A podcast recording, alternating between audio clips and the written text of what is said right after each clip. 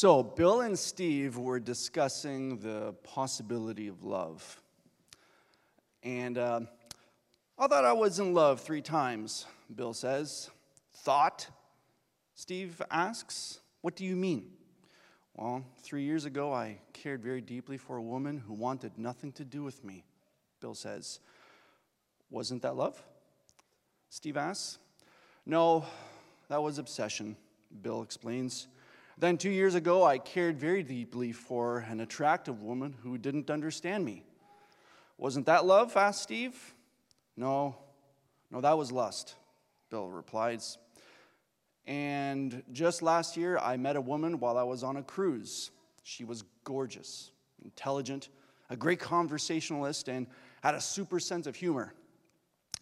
Everywhere I followed her in that, on that ship, I I would get a very strange sensation in the pit of my stomach.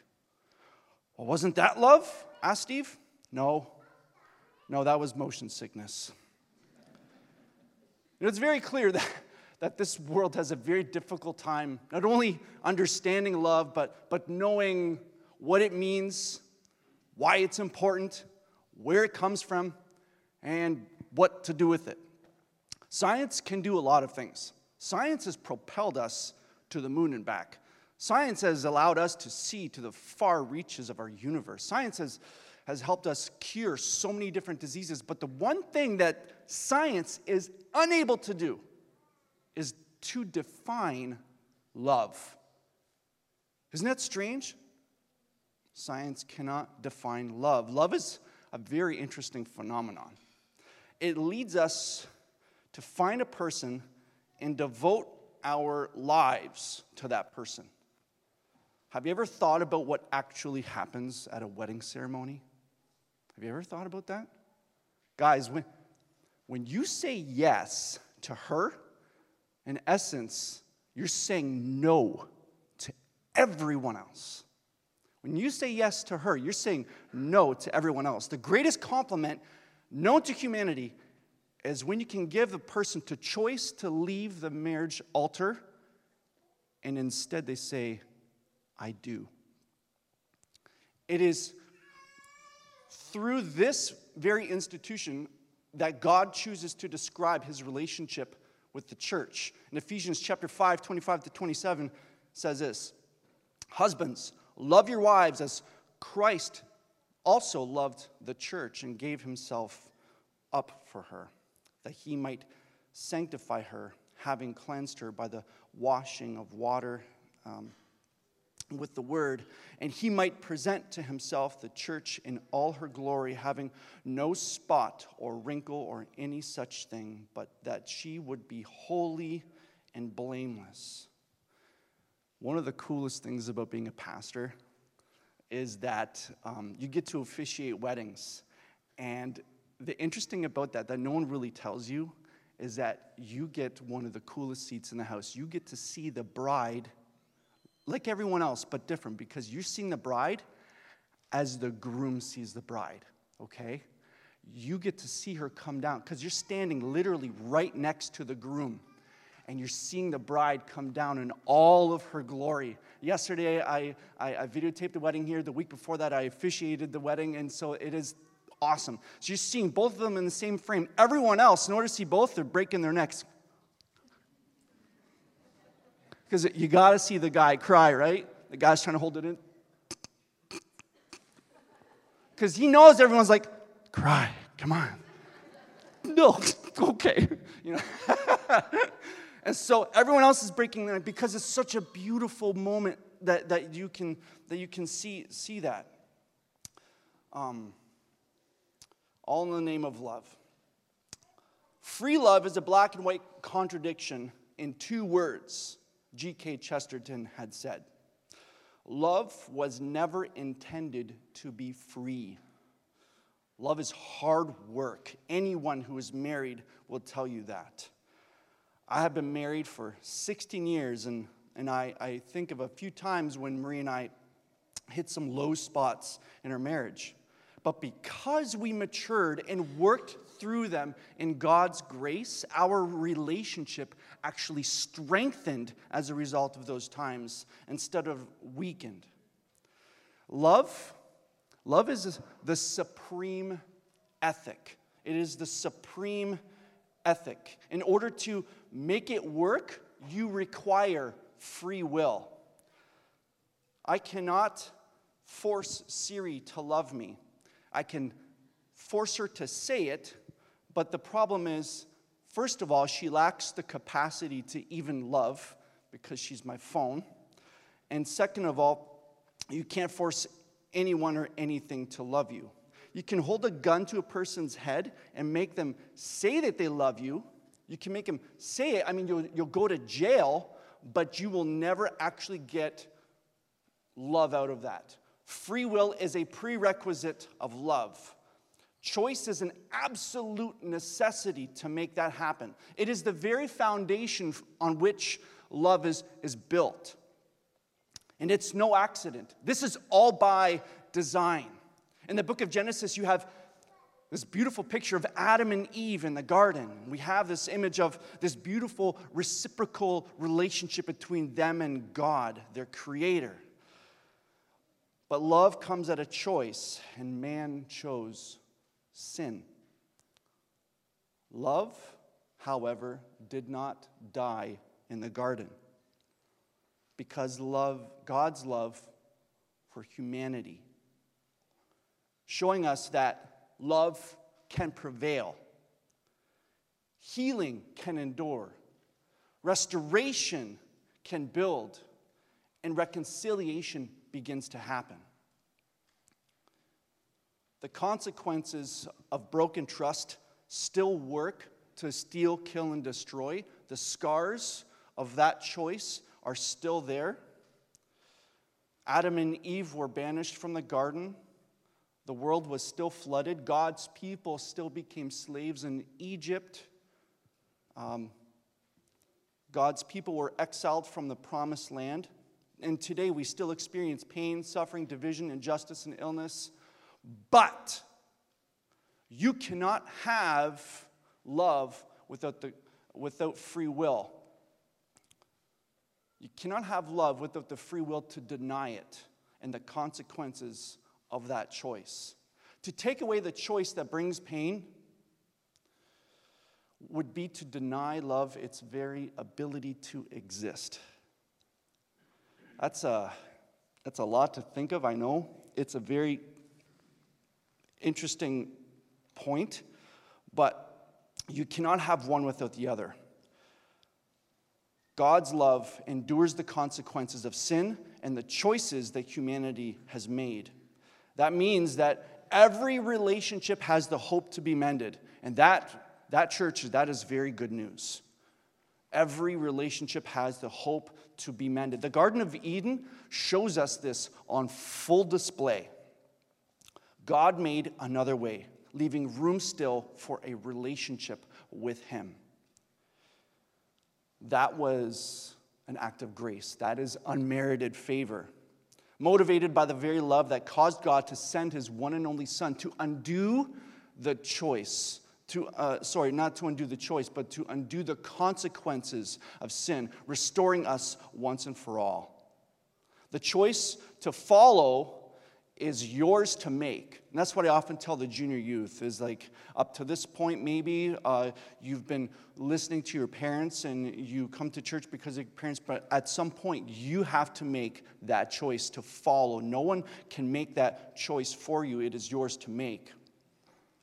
God loves you so much that He will honor that choice, whatever it is. If you so choose to say, I want to live without God in my life, for all of eternity, God loves you so much, He gives you that choice. He doesn't force you. He could. He could have created robots, but He knows and He knew that, that love requires that choice. So there's that risk involved. And if you so choose to say, I want God in every facet of my life, I love God, I recognize what He did for me on the cross and that I don't deserve it. And, and as a result, I need God in my life and I need to tell other people about it. And God's like, I love you so much, I'm going to give that to you. I'm going to fill every facet of your life so that you can show people the reality of my love. One of the problems with society is that we don't even know what love is. See, I can say, I love drums. I love pad thai. I love my family. I love watching movies. Those are all the same word. So you can see how easy it is for us to un- misunderstand what love is. In the Greek, there's four words for love. We're going to jump through them and uh, to, to better understand it. The first one I want to talk about is, is the Greek word storge. This is parental love. It is a protecting love. Young people, what is your relationship with your parents? Where are you at with them? The Bible says for us to honor your parents. This is something anyone can feel. It is uh, affectionate and it's powerful. What does storge look like in your life? What is that relationship like? Is it broken? Is it maybe disconnected? Parents, what is your relationship with your, your children? You know, the saddest thing that you can see nowadays is to go to a playground and see the kids playing and the parents sitting on the bench fixated on their device, completely disconnected with the world of their family.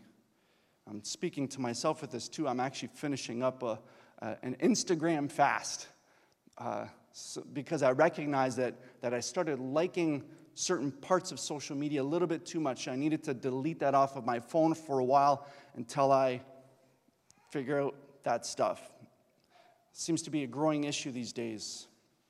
Parents, remember to stay present in the lives of your children.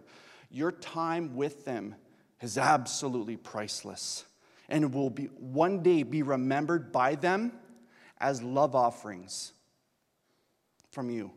I remember, um, I remember my, my dad, all the time he spent uh, throwing the ball around with me. Maybe he forgot about it. I didn't. And my mom, all the time that she spent encouraging me in my art. And to this day, I sometimes go for coffee with my dad to love my father. I can say that I love my father, and I can even hug him.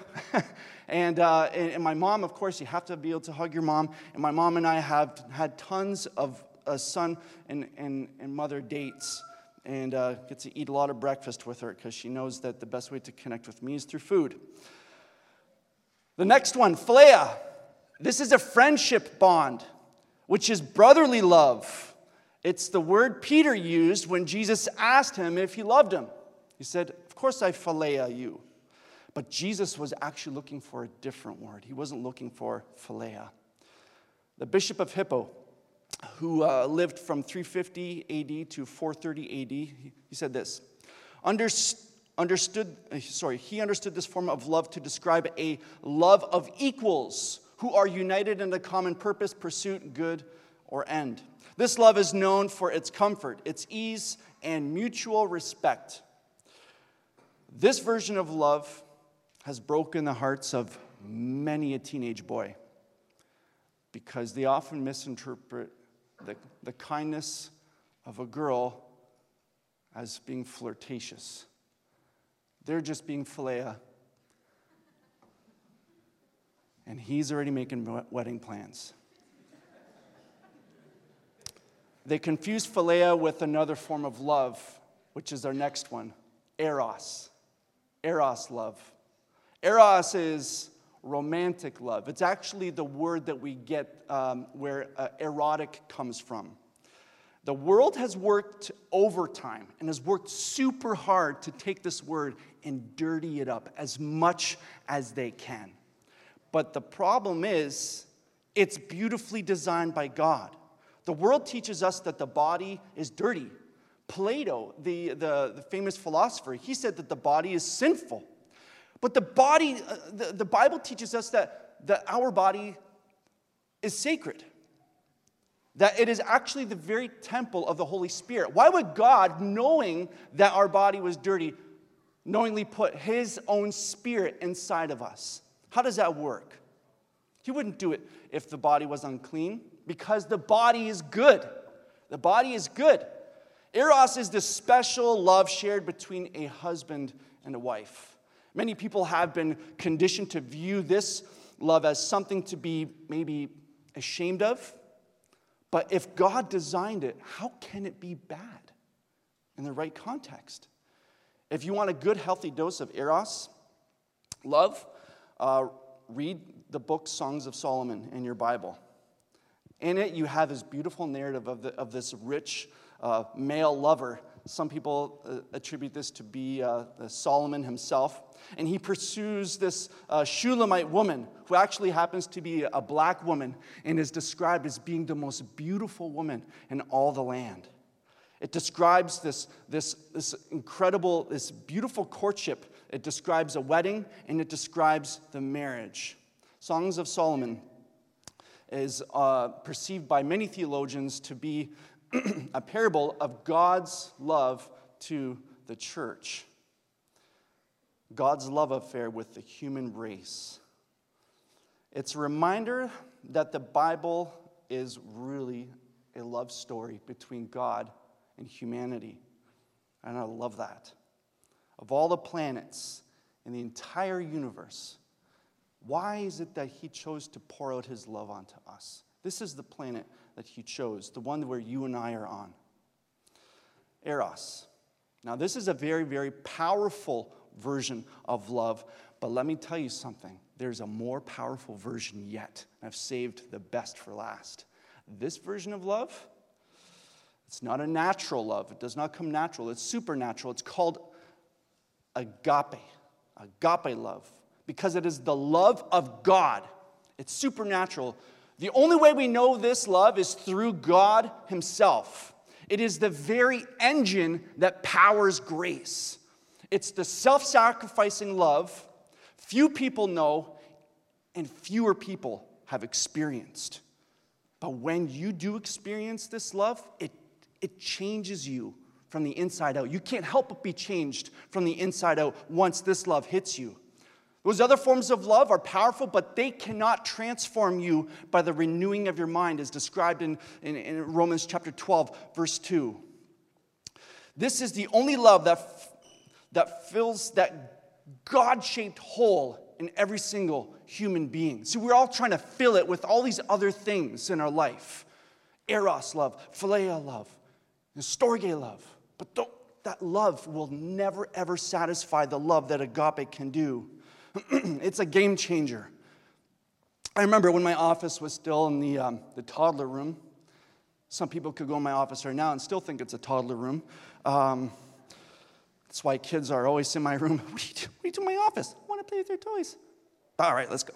Uh, so, Richard Ham, a late pastor that was here, he had passed away. He was an incredible man. If you, if you ever knew him, you, you're, you were very blessed. He sat in my office one day and he told me about the story of when he accepted Jesus. Now, he was just a young man in Mexico many, many, many years ago, and uh, he was farming, and a missionary had blown into one of the uh, towns here, and he decided to go and check out what was going on. He sat through the service, and this missionary was talking about God's love, how you can't earn God's love, and how you can know for sure that you're a Christian, and talked about how we are undeserving and how we could never achieve this on our own. So Jesus did all the heavy lifting, and because of his grace, we can now accept his his, his salvation. And he thought, that's ridiculous. That's dumb. And he left offended. That's weird. So the next day, he's on a tractor going through a field, and all of a sudden, a light bulb goes off. And he's like, suddenly it made sense to him. Agape love, this supernatural love. And he immediately became overwhelmed with this, with this reality. And he was like, What?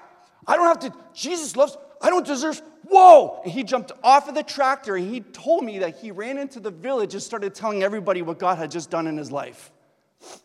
Later on that day, he realized that he actually never turned the tractor off and the tractor kept going.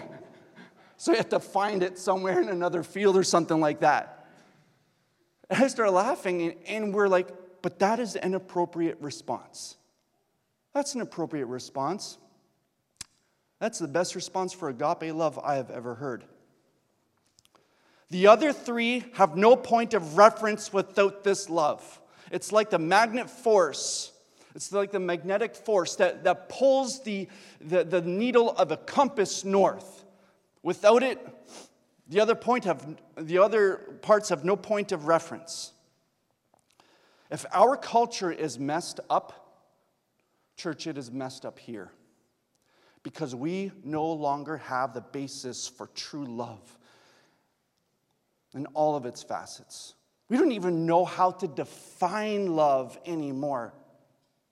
I love what Billy Graham said. He said, God can enable you. I wish I could speak with a southern, God can enable, no, I won't do it justice. God can enable you to love beyond your capacity to love. Because agape love makes it possible. There's a story of a man who was on his way to, to the gallows to be hung in uh, England many, many years ago. And a uh, pastor, a preacher, was walking next to him to tell him about the gospel, told him about God's love and about his judgment. The condemned man stopped, took, took a look at this clergyman, and he said, Reverend, if I believed you, I would crawl across England on broken glass to tell people that. God's love was never meant to be contained, it was never meant to be restrained, it was never meant to be restricted in any way. In many ways, it's, it's like this cup.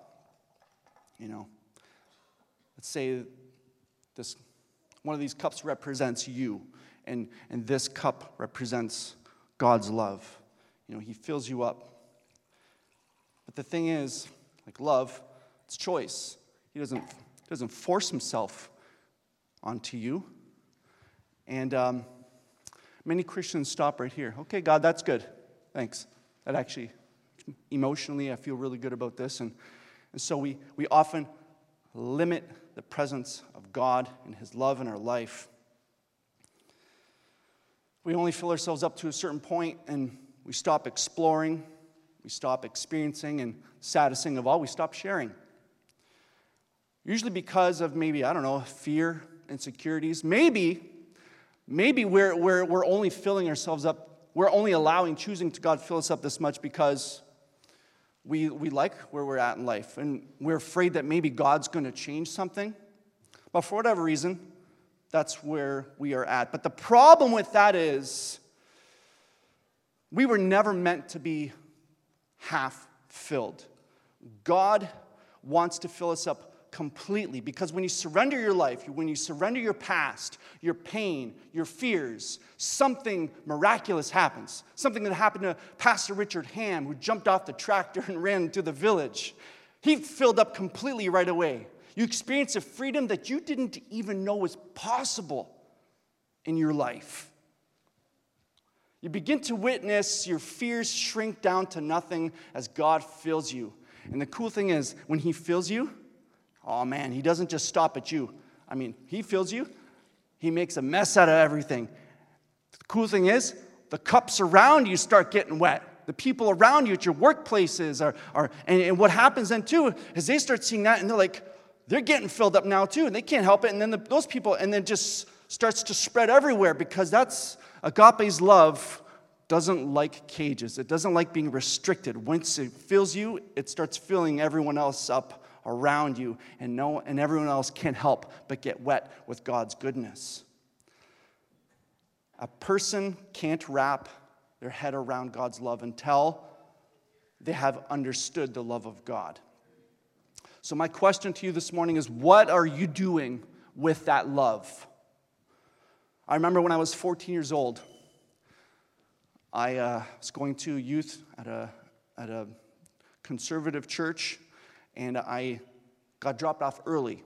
The doors were open. I walked in, I walked into the sanctuary, and my life changed because up on stage was a drum set.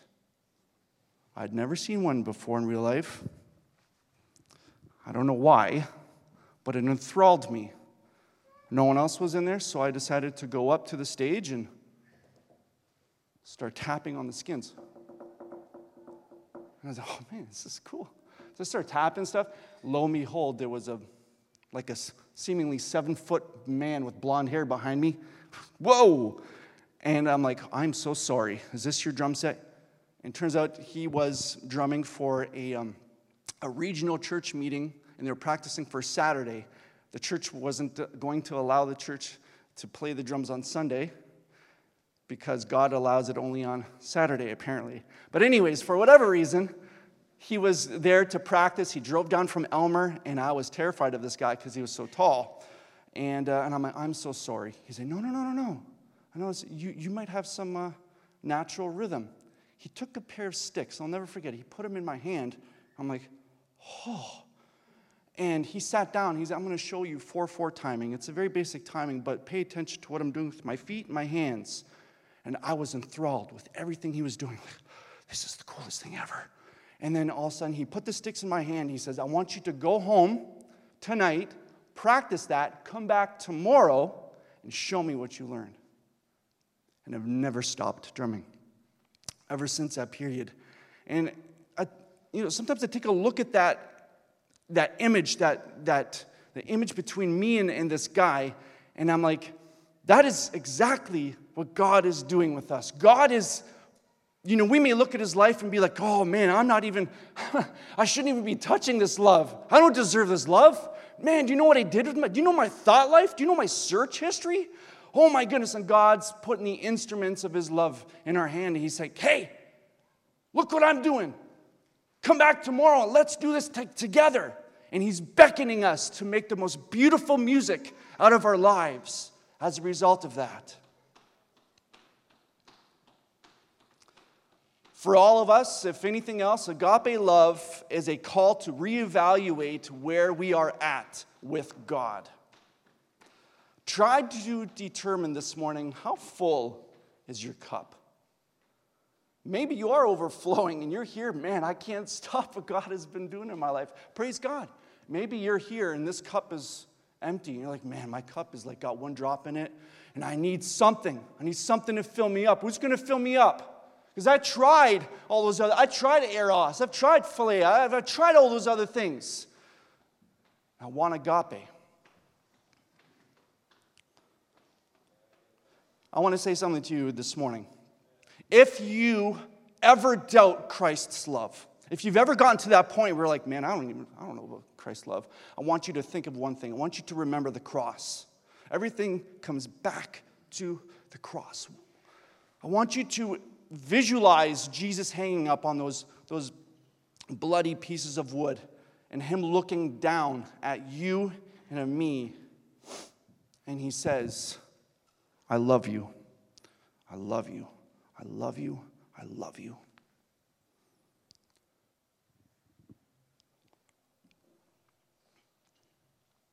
Who in the world is more unlovable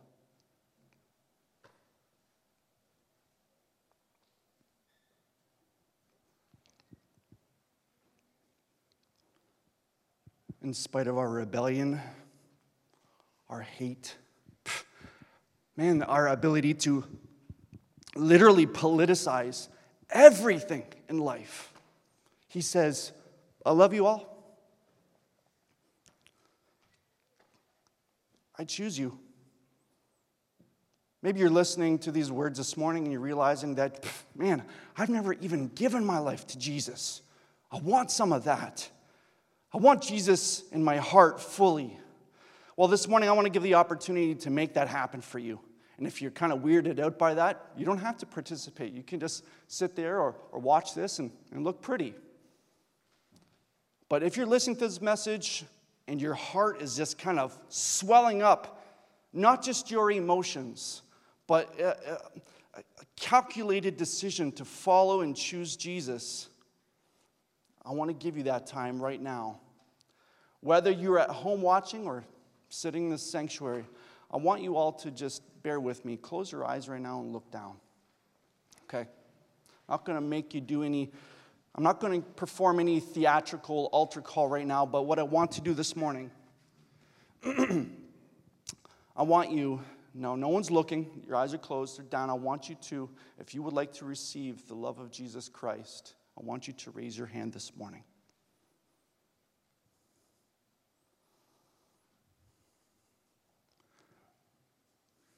Okay. You can lower your hand. Wow. Keep your eyes closed.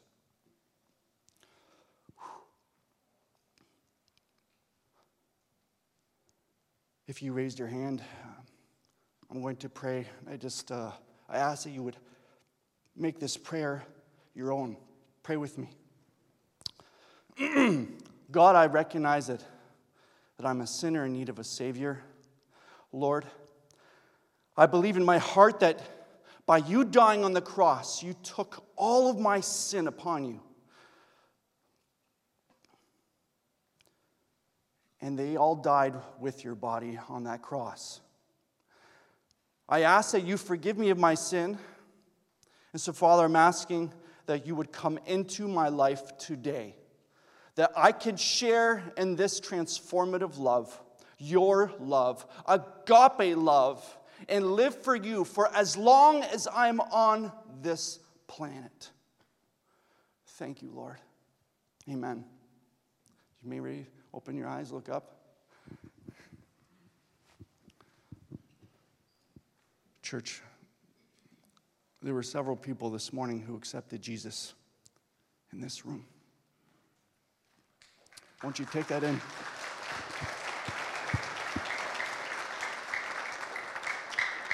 That's right. now, as a church, we don't just want to point to Jesus and hope that you get there okay. We've become dedicated to walking alongside you, no matter where you're going. So, I just want to ask you that, that if you raised your hand this morning, you know who you are to come talk to one of us or, or at least email us info at deeron.church so that we as a staff can pray for you and connect with you and walk alongside you and to, uh, to be with you whether you have questions or you need encouragement or prayer. We want to be with you. We were never meant to do this alone. So I want to leave that with you.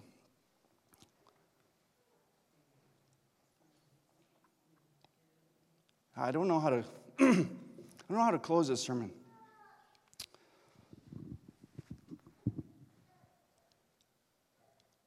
But I do want to maybe close with a piece of scripture that I think is pretty powerful. Maybe some of you are in here like, uh, I did accept Jesus at one point, now I feel pretty distant. Well, then I want to encourage you with something. God's love is so big that you can always take off where you left off. Okay? I, I think of the prodigal son. The prodigal son is a story of a son who's taken the inheritance of God. He made the choice, he was part of the family, and he squandered all of it, and he lost everything. And so, once he had been completely depleted, financially and morally bankrupt, broken, in desperation, he returns home to find his father waiting for him on the porch. And he's probably expecting a, a good pep talk, some discipline or whatever. But pay attention to, to the father's reaction. Luke chapter 15, 20 to 24. So he got up and went to his father. But while he was still a long way off, his father saw him and was filled with compassion for him. He ran to his son, threw his arms around him, and kissed him. The son said to him, Father, I've sinned against heaven and against you. I'm no longer worthy to be called your son. But the father said to his servants, Quick, bring the best robe, put it on him, put a ring on his finger, and sandals on. I love this because it's like you can tell he prepared the speech. Father, I have sinned. Go quick, go get a robe, put a ring on his finger, bring the fattened calf and kill it. Let's have a feast and celebrate, for this son of mine was dead and he is alive again. He was lost and is found. So they began to celebrate. This morning, church, we get to celebrate. We get to celebrate not only the people who accepted Christ, but we get to celebrate the people who have accepted Christ but have been dwindling with an empty cup. In Luke chapter 15, verse 10, it says, There is joy before the angels of God over one sinner who, repent, who repents. This morning, there's a huge fiesta happening in heaven. I can only imagine. I was at an incredible fiesta yesterday, had some great Mexican food, and I can only imagine what's happening this morning because of God's love. Amen? Let's pray. Heavenly Father, you are good. You are good in more ways than we could ever imagine. There is no word in the English language that can describe the power of your love. And yet, here we sit trying to wrap our brains around this incredible agape love. Thank you so much that love is not just a two dimensional concept, but it's a three dimensional reality. It's not just uh, parental love, it's not just romantic love, it's not just the love of a brother, but God, there's a love of God that you have poured out into this world. And sometimes it gets messy. But God, this morning, I want to pray for those people who accepted you into their heart, Lord. I pray that you would give them the courage to reach out to, to someone on staff or to email us, someone connect with our church so that we're able to walk alongside them and celebrate the reality of Christ in their lives. God, this morning, as we leave here, may you give us an extra measure of energy, whether we feel beaten down by the news, whether we feel beaten down by our circumstances. But God, we have you, and that is all that matters because of what you have done in our heart. I love that verse in, in Psalms. It says, What can flesh do to me? God, you are an awesome and loving God. And so we just pray that for your continual draw on us, no matter where we are at, make us more like you so that we can show this love, what the love of God is truly like. In your name we pray. Amen. God bless you all.